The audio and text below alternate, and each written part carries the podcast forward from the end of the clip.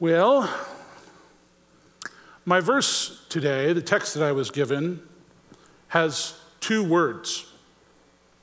That's it. That's my assignment. A verse of two words. Now, okay, it's, it's five words in your English translation.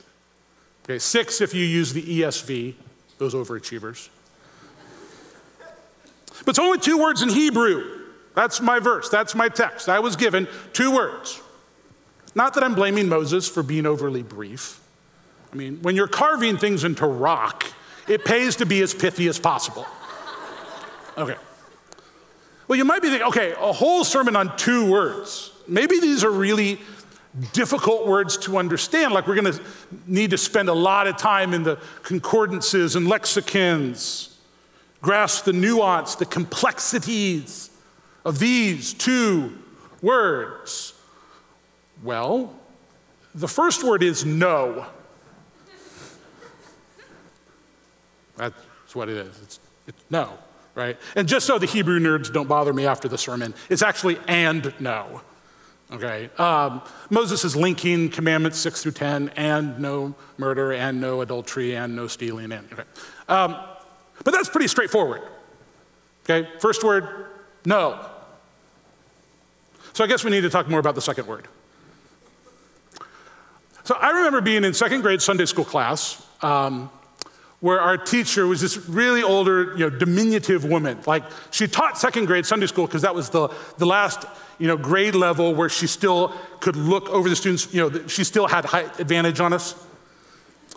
So she kind of looked down on us a little bit. Um, but she was this amazing teacher. She had the spiritual gift of flannel graph, uh, which is what we had before Veggie Tales, okay? Uh, um, and so she would teach and explain to us, these seven year olds, the Ten Commandments.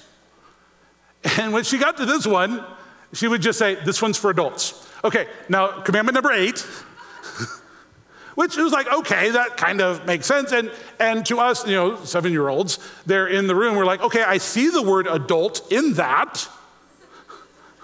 This is like, thou shalt not be adults. Is that what this? of course, it's not really that complicated, you know. Adultery is I just have to say this out loud at some point in the sermon, okay?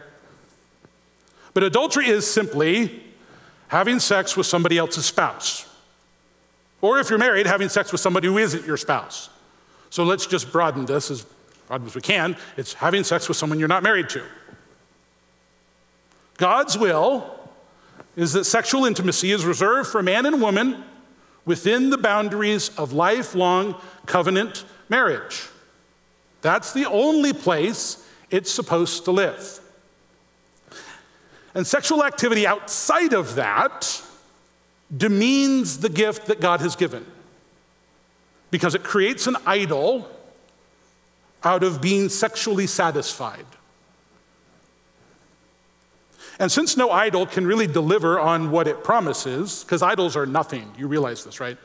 Idols are nothing. And so if you base your life on an idol, you've based it on nothing. And so if you chase after sexual fulfillment as the goal for life, what you are doing is creating an idol, building your life on nothing. And when you do that, you inevitably damage yourself and others. No, you have no other option. When you base your life on nothing, you damage yourself and you damage other people. You damage yourself spiritually, emotionally, relationally, socially, and physically. You've based your life on nothing.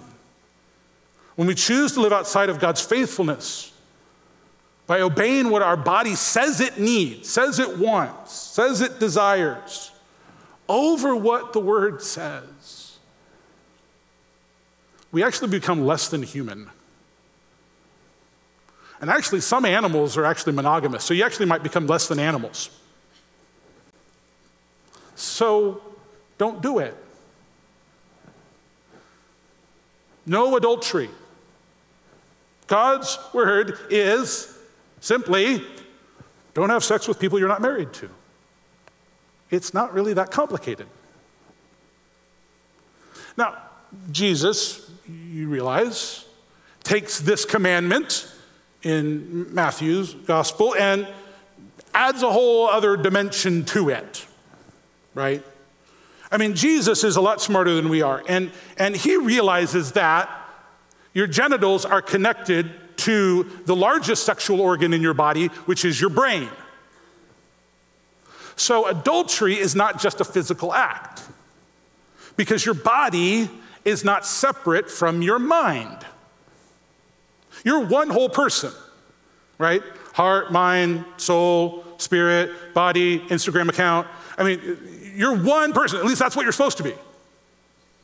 So, engaging in sex with the mind is connected to engaging in sex with the rest of your body. Jesus knows, again, being a lot smarter than we are, that you can't separate the two. So, let me simplify don't mentally commit adultery by looking at someone with lustful thoughts.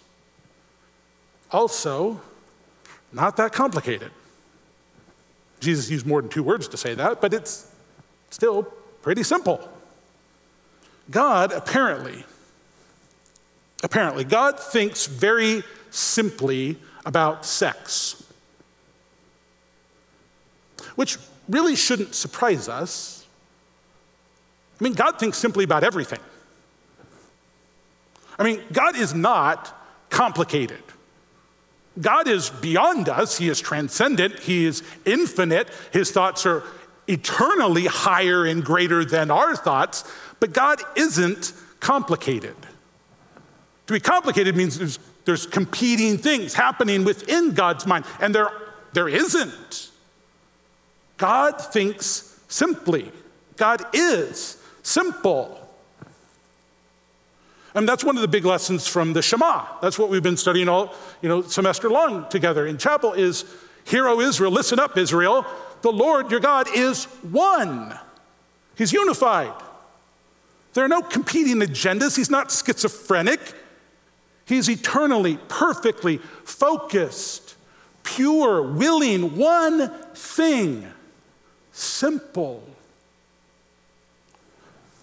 So here's the goal for my message Here's what I want you to take away from this I want you to think about sex as simply as God does. Because only when you're as simple as God is, and when you think as simply as God thinks, can you be as faithful as God is. Only when you're as simple as God is, only when you think as simply as God thinks, can you be as faithful as God is. Because while God is simple, we are not. God is one, and we're like 47, 83. Like the great Canadian theologian Avril Lavigne once said. Why you always got to make things so complicated? It's a good question. See, for us, sex is very complicated, right? I mean, it is. It's very complicated. It's difficult for us to think simple, to be simple, when our lives and our bodies and our families and our relationships and our culture is so incredibly complicated. Thinking simple, thinking faithful seems impossible when you and I are surrounded by infidelity. I'm trying to think simply about sex. I mean, I, I, want you to think simply about sex, but we can't be naive. I don't, I don't think we have that option. I understand, or at least, at least I have to acknowledge the depth of complexity that we have in this room. I know that you, the people in this room, have complications about sex that run the full spectrum from overt rebellion to God's will to suffering abuse at the hands of others. Whether the complications are what you've done or what you are currently doing, or what was done to you. Or, or many of us might find ourselves a little bit of both. Making our way through all the complications toward God's simplicity, toward His purity, seems just impossible. Because this area, more than any other, I, I think this is true, more, this, this, this area, more than any other, is the, is the area where we try to hide from God and other people. We try and keep our sin and our wounds to ourselves as if we could. And living in that shame, which is what it is, no matter what ends of the spectrum you're on here, it's shame never makes us feel more, never makes us think more simply. It always adds to the complications. That's what shame does. Shame never focuses, shame never unifies, purifies your thinking. It always isolates, it always divides. Shame actually disintegrates neural networks in your brain. Shame makes it impossible for you to think simply, purely, with focus. And we carry that shame around like a virus, where our masks actually transmit it to others. And we infect every relationship we have with our shame. Every relationship where we could honor God. And so, isolated from God and from other people in our shame, what we end up doing is we end up creating gods in our own image to deal with that to deal with that isolation, to deal with feeling alone like that, we end up creating gods in our image, the gods we, we would like to exist, the God that we can manipulate for our own end, for our own benefit. And since idols are nothing, in order for our lives to make sense, what we end up doing is trying to control other people for our own benefit. Idolatry always leads to injustice. If you create God in your own image, you're going to start controlling people.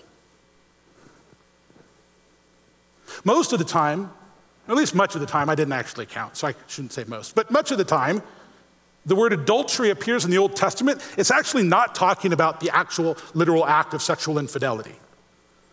It's actually a metaphor for Israel failing in its covenant relationship with God, isolated from God, falling into idolatry, which leads to injustice. Here, here would be one example, would be Jeremiah chapter 3 uh, starting verse 6. This is just one of, one of several examples in the Old Testament of using adultery as the metaphor. So during the reign of King Josiah, the Lord said to me, Have you seen what faithless Israel has done? She has gone up on every high hill and under every spreading tree and committed adultery there. I thought that after she had done all this, she would return to me, but she did not, and her unfaithful sister Judah saw it. I gave faithless Israel her certificate of, of divorce and sent her away because of all of her adulteries. Yet I saw that her unfaithful sister Judah had no fear. She also went out and committed adultery. Because Israel immorality mattered so little to her, she defiled the land and committed adultery with stone and wood. The people of God created their own God they believed they could manipulate for their own purpose, which led to acts of injustice against one another. You fail in your covenant with God, you're going to fail in your covenant with other people. When you create false gods to worship, you just end up using people. And so, if you're using people, you've created a false God. This doesn't even just happen sexually, of course. Right? Marriage isn't the only place where people have covenant relation or covenant responsibilities to one another. Right? Or covenant obligations. In, in every relationship in our lives, we have the responsibility because of what Christ has done for us and in faithfulness to Him to consider others' needs ahead of our own, right? That's Philippians 2. So when we fail to do that, we are committing adultery. We are being unfaithful. So adultery could be an abusive friendship where you're using someone merely for what they can give you. So if you're somebody's friend just so you can borrow their car or their employee discount, that's adultery. If you, de- if you disregard or dehumanize somebody because they're one of those people, whatever that means, That's adultery. Adultery could be selling somebody out as a friend or holding on to a grudge or just simply prejudice. It's all adultery. Or it could be simply trying to force someone into being what you want them to be. And that's where we find Jesus in Matthew chapter 19. In Matthew 19, there's a group of Pharisees that come to Jesus to test him, and by that we mean to tempt him. It's the same word used of Satan. Whatever their motives were in asking this question about divorce, they weren't benevolent. Maybe they're trying to force Jesus into taking an unpopular opinion. Maybe they want him to take the same you know, stance that John the Baptist took about Herod and Herod marrying his brother's wife, hoping that Jesus would end up like John the Baptist. Maybe they're just trying to make Jesus prove himself. Hey, you were great, you did you know, great things in Galilee, but this is Judea now, so welcome to the big leagues. Maybe they're just trying to categorize him. Is he one of us or one of them? Whatever their motives were for this test, ultimately it was adulterous. It didn't reflect the faithfulness of God, didn't show genuine concern for Jesus. And that's this story Matthew chapter 19, verse 3. Some Pharisees came to him to test him. They asked, Is it lawful for a man to divorce his wife for any and every reason? Haven't you read? He replied. That at the beginning, the Creator made them male and female and said, For this reason, a man will leave his father and mother and be united to his wife, and the two will become one flesh. So they no longer two, but one flesh. Therefore, what God has joined together, let no one separate. Sometimes Jesus' interactions with the Pharisees are hilarious. I especially like when Jesus asked the Pharisees if they've read the Bible. Have you guys read the Bible? It's so great. You really should read the Bible. You don't actually have to read very far into the Bible to get to this part. God created marriage. God made people male and female so that He and only He could bring them together so that two, with all their complications, becomes one. And nobody's garbage, nobody's shame, nobody's isolation, nobody's need for control should get in the way of that. We can only be as faithful as God is when we set aside our complications, our desire for control, our idols, our, our attempts to manipulate both God and other people, desires born out of shame, to think as simply as God thinks. And here's what God thinks Bringing people together is his job, not ours. Bringing people together is God's job. When we try to do it, we mess it up because we bring in all of our shame, all of our isolation, all of our baggage, all of our garbage, all of our need for control. And that's what leads to infidelity. When God brings a husband and wife together, they can relearn in that unique, committed, lifelong relationship how to be naked, how to be completely vulnerable with one another and help each other experience freedom from shame. And of course, that means giving up control. That means being willing to be utterly transparent. That means being fully known. To confess our sins, to forgive, to forget, to keep no record of wrongs, to find a purity of heart together with someone who helps you live in God's blessing. See Him almost as clearly as He sees you. We complicate matters and we lose sight of God's faithfulness in order to define the relationship, you know, what, even whatever the relationship is, according to what we think we need. God's simple, faithful work is bringing us together destroying the dividing walls that separate us, whether that happens in a marriage, family, a friendship, a church, or a society. God has reconciled each one of us to himself. And through Christ has reconciled us to each other. One Lord, one faith, one baptism, one God and Father of all, who is over all and through all and in all. That's his job. When I try and control it, I only mess it up. And that's what I've learned in the last two years. See, a little more than two years ago, God decided it would be a lot of fun if he dropped a handful of fireworks in my living room in the form of this really adorable woman from Southeast Asia. so we started dating in uh, June of 2018. I took her to Starbucks because I'm a gentleman. And then I took her to Panera, and then I ran out of ideas.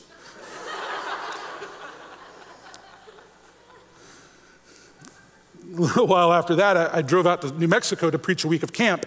And on the drive back, I'm, I'm really wrestling with all of this. Am I really going to go through with this? I'm 44 years old. I've been single all my life. I've lived by myself for the last 18 years. I preached a sermon in chapel about being totally content being single. She really liked that sermon, by the way. when, you're, when you're single for that long, you start thinking there might be something wrong with you. Like you didn't get the relationship gene. Everybody else got that one. I, I, don't get that one. You can't help but think you're deficient in some way. I mean, you're not, but you can't just you can't help but think you are.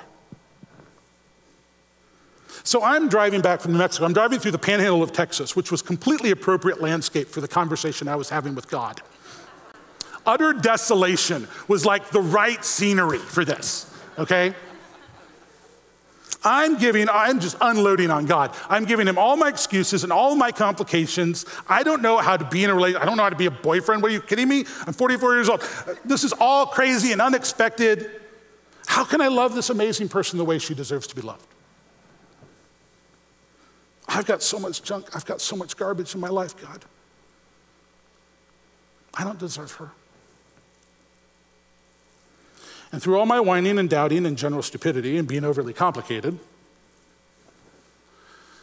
God just kept, God was annoying. he just said the same thing over and over again, which is kind of how I think it's from God. I'm driving through the panhandle of Texas, and God says to me, I will supply all the love you will ever need for her. That's my job, not yours.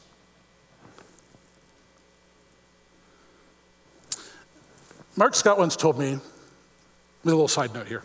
Uh, Mark Scott once told me that Seth Wilson believed that any Christian man and any Christian woman, I suppose if they're kind of close in age, any Christian man any Christian woman could get married and have it work. He supposed that if you love God and trust Him, if you're following Jesus, you know how to die to yourself and love and serve another person sacrificially, and that's all you really need to have a faithful marriage. I don't know what you think about that. I know what, what went through my mind when I first heard that. I, all, what went through my mind was all the complicating factors. Well, what if he is this and she is this? And, but when you really kind of stop and think about it and reflect on it, it's really kind of beautiful. You think, well, what about romance? And what about physical attraction and personality profile and physical compatibility? And what about which baseball team they cheer for? You know, all the really important things you got to consider. All those things are wonderful. Attraction and romance and even occasionally baseball are wonderful gifts from God.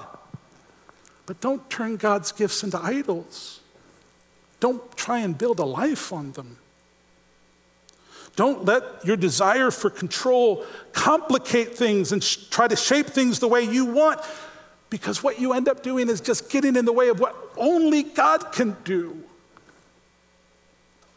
It's when we make idols out of attraction and romance and personality profiles and all the other things.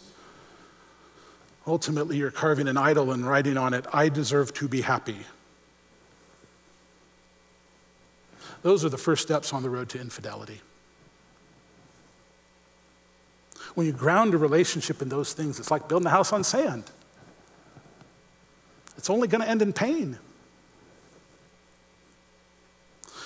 So anyway, I, I, start dating Noi in, in June, and it's now January, and I'm and she and I are sitting in an immigration attorney's office because she's not from here, and we have to go through all the visa stuff and how can she get a green card. And I know at that point that I'm going to marry her. I know, but like in six months. Okay, I've got some stuff I need to work on. I need to figure out what I'm going to do with all my Star Wars stuff, you know. Um, so in my mind, we'll like we'll get married in June, like normal people at some shiplap barn outside of town, and and as I'm daydreaming about the shiplap barn, the the lawyer looks at me and says, "You need to marry her in 30 days."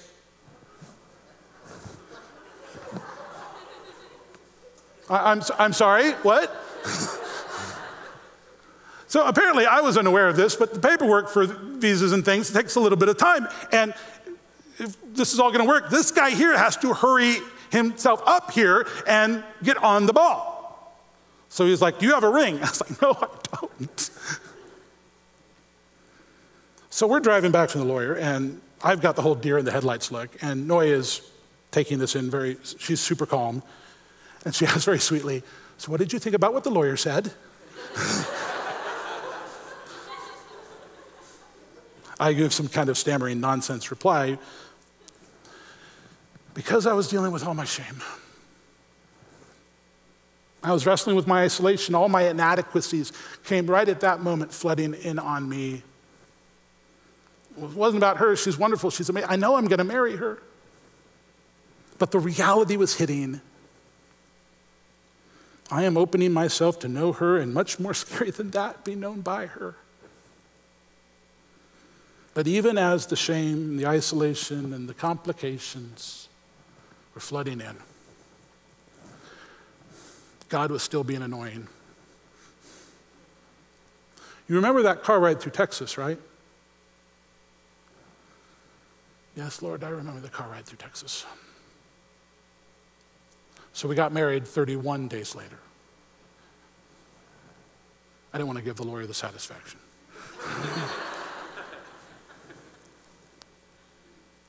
That was one year, eight months, and five days ago. Hasn't always been simple, of course. We're not simple, not yet. We're complicated. You have to work through all of those things. Some from you, some from the other person, some from what other people have done to you. To find God's simplicity, to find His purity, so that you can live and walk and love in His faithfulness. Not try to find it by staying in control. Every day. Some days it's two steps forward, some days it's three steps back. I, I pray for God's simplicity.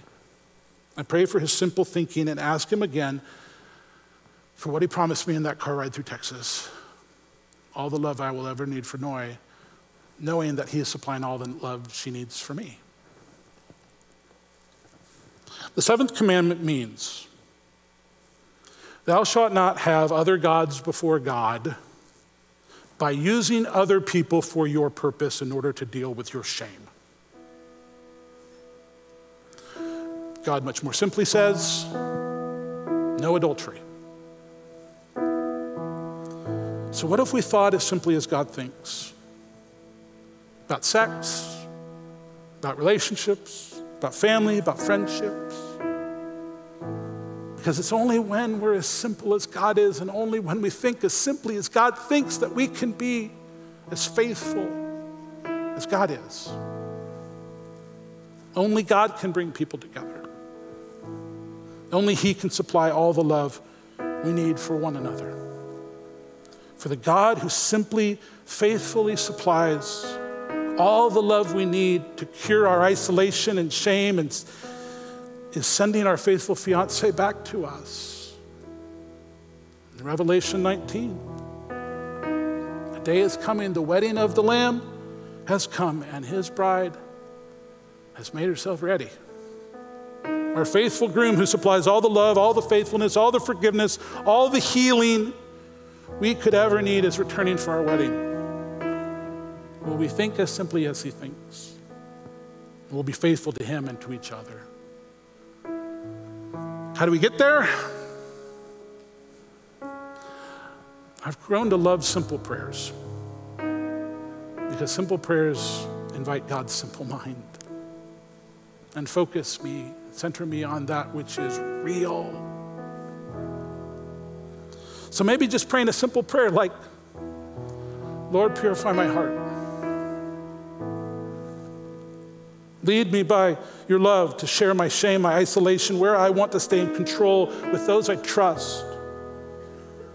As you face temptation, as your shame complicates your thinking, as you find God's redemption to be simple as He is simple, to be one as He is one, just pray. Lord, purify my heart. Can we pray that together? If you, if you want to, you've got space. If you want to kneel, kneel. But let's just pray that together. Lord, purify my heart. And in my thoughts, purify my heart. With those I love, Lord, purify my heart. For my present or my future spouse, Lord, purify my heart. Or if I stay single the rest of my life, Lord, purify my heart. With where my eyes and my heart linger, Lord, purify my heart. In the media I consume, Lord, purify my heart. In my expectations for other people, Lord, purify my heart. With what I've done in the past, Lord, purify my heart. With what I am doing right now, Lord, purify my heart because you are calling me and carrying me home. Lord, purify my heart. Amen.